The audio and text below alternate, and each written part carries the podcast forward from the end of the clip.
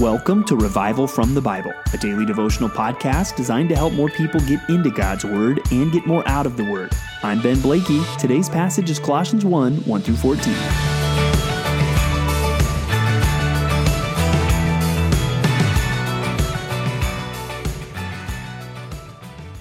Well, the book of the Bible that we are starting today and the passage that we are starting with will always be special to me, near and dear to my heart, because when we launched Compass Bible Church Treasure Valley, we started with the book of Colossians, and naturally, we started in chapter one because it goes through what I think are really the basics of the Christian life. And we're going to see just in the few first few verses the essential things that should characterize every Christian and really should give shape to our lives. And so I hope that you are refreshed and challenged and encouraged as we think through these things today. Uh, Paul gives the, the customary greetings. He's writing this letter with Timothy to the saints and faithful brothers in Christ at Colossae, which, uh, unlike many of these other letters that we have written, is a church that he had never been to. Um, and so we start in verse 3. He says, We always thank God, the Father of our Lord Jesus Christ, when we pray for you, since we heard of your faith in Christ Jesus and of the love that you have for all the saints because of the hope laid up for you in heaven. So there he lays out kind of these three things that should be familiar concepts for you. But really, they are the basics and the building blocks of a faithful and fruitful Christian life. You want to know what the Christian life is all about? Well, it's faith in Christ Jesus love for the saints, and hope laid up for us in heaven. Those are fundamental drivers of the Christian life.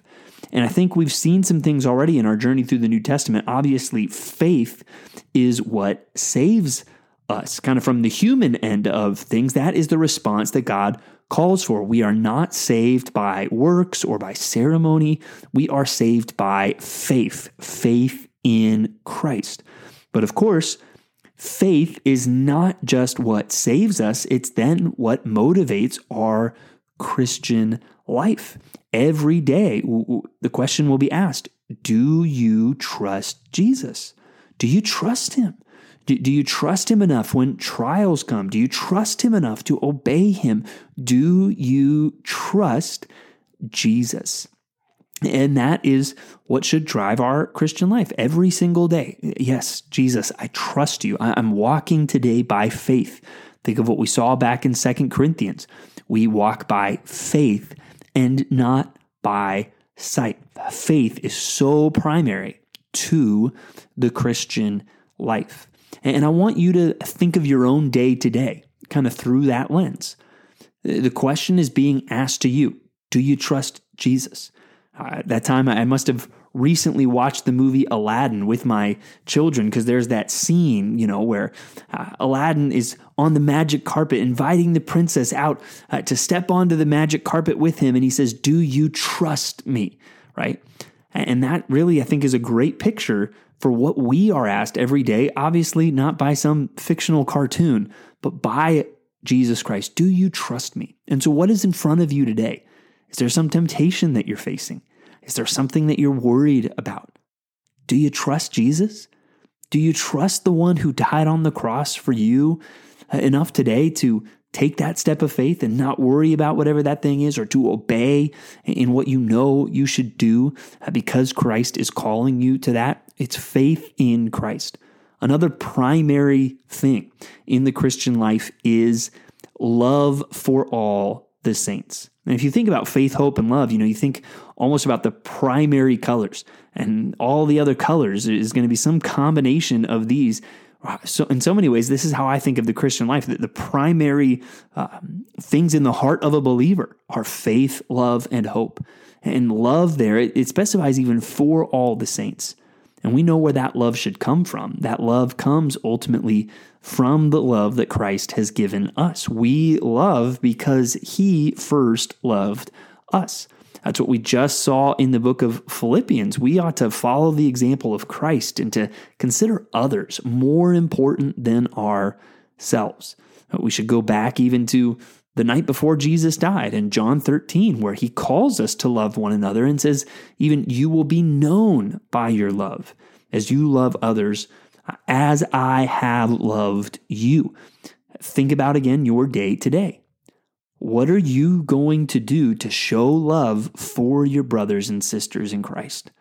And again, this is one reason why it's so important to be connected through a local church it's so important, even not just to attend that church, but to be connected at that church. So every day there, there's people you can reach out to and show that love to, show that commitment to their well being as Christ has shown his love for you. And then it talks about the hope laid up for you in heaven. And that is where we, we must remember hope is essential to the Christian life.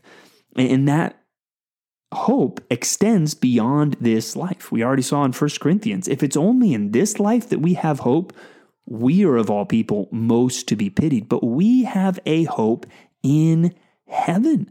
We have a hope in heaven. And I want to suggest to you that so much of joy comes not really from just what we are experiencing right now, it comes from what we're expecting. When, there is something to look forward to, you have more joy in your life. Well, as a Christian, guess what? You have the ultimate thing to look forward to. You have a hope laid up for you in heaven. So, again, t- today, think through your life. Are you caught up in what you have to do today, or are you actively thinking about heaven and the hope, the, the sure hope, the living hope uh, that is laid up for you there? So, so much of the Christian life comes back to these three foundational, primary things. That's why we started our church by talking about these things faith in Christ Jesus, love for all the saints, and hope laid up in heaven. And where in the world do these things come from? Well, it goes on to explain of this you have heard before in the word of the truth, the gospel. We see all these things flowing from the gospel, the good news that Jesus Christ died on the cross for our sins and he rose again. And they they learned that from someone. Here it's Epaphras, our beloved fellow servant. So another thing I want you to do today is okay, think about faith, think about love, think about hope, but all those things come from the gospel. Who'd you hear the gospel from? Who is it? Who, who's the Epaphras in your life? A fellow servant, a faithful minister that helped you understand the gospel. Who is that? And now I want you to think who are you going to be the answer to that question for? Who's going to be saying, Hey, I now know faith and love and hope because the gospel came to me through this person in my life? We need to be people that are all about the gospel and living the gospel out and sharing the gospel with others.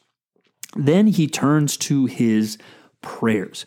I think this is another good place to start a church because prayer is so important. Even he talks about we have not ceased to pray. Another primary action, faith, love, and hope are really internal things that motivate action, but another essential action of the Christian life is prayer. We need to pray without ceasing. And this, I think, really gives us a great window into what our prayers should look like.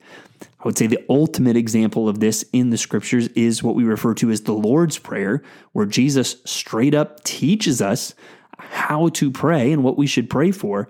I think also these prayers of the Apostle Paul are an incredible window for us into what prayers should look like. And so I hope even today you spend some time praying. And I hope specifically that you spend time praying for other people. What should you pray for them? God, help them to have a nice day.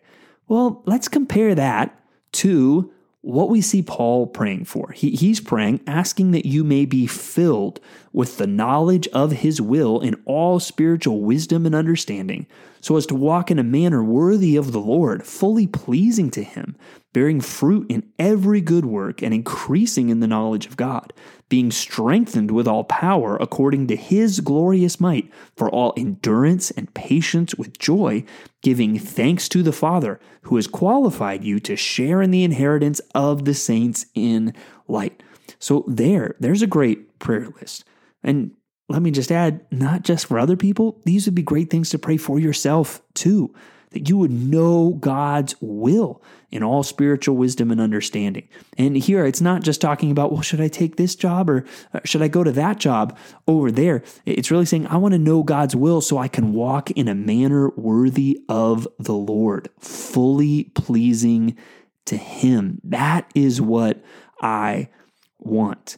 And this is another great prayer being strengthened with all power for all endurance and patience with joy. That's a great prayer request for yourself or for anybody you know that's going through a trial.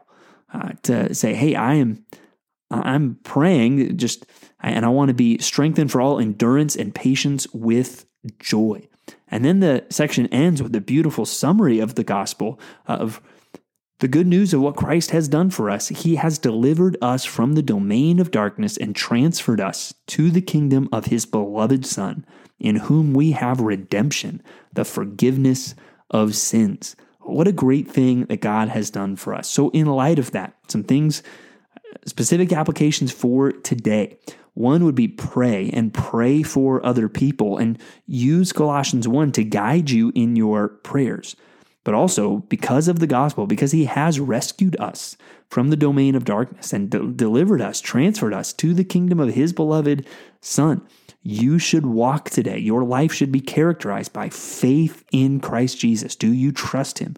Love for the saints, a, true care for your brothers and sisters in Christ, and a hope laid up for you in heaven. Those are good things to start a church by talking about, and those are good things to continue talking about and to apply in our lives today. Thanks for digging into God's Word with me today on Revival from the Bible. For more resources, check out revivalfromthebible.com. To learn more about Compass Bible Church Treasure Valley, go to compassbible.tv. The grace of our Lord Jesus Christ be with you.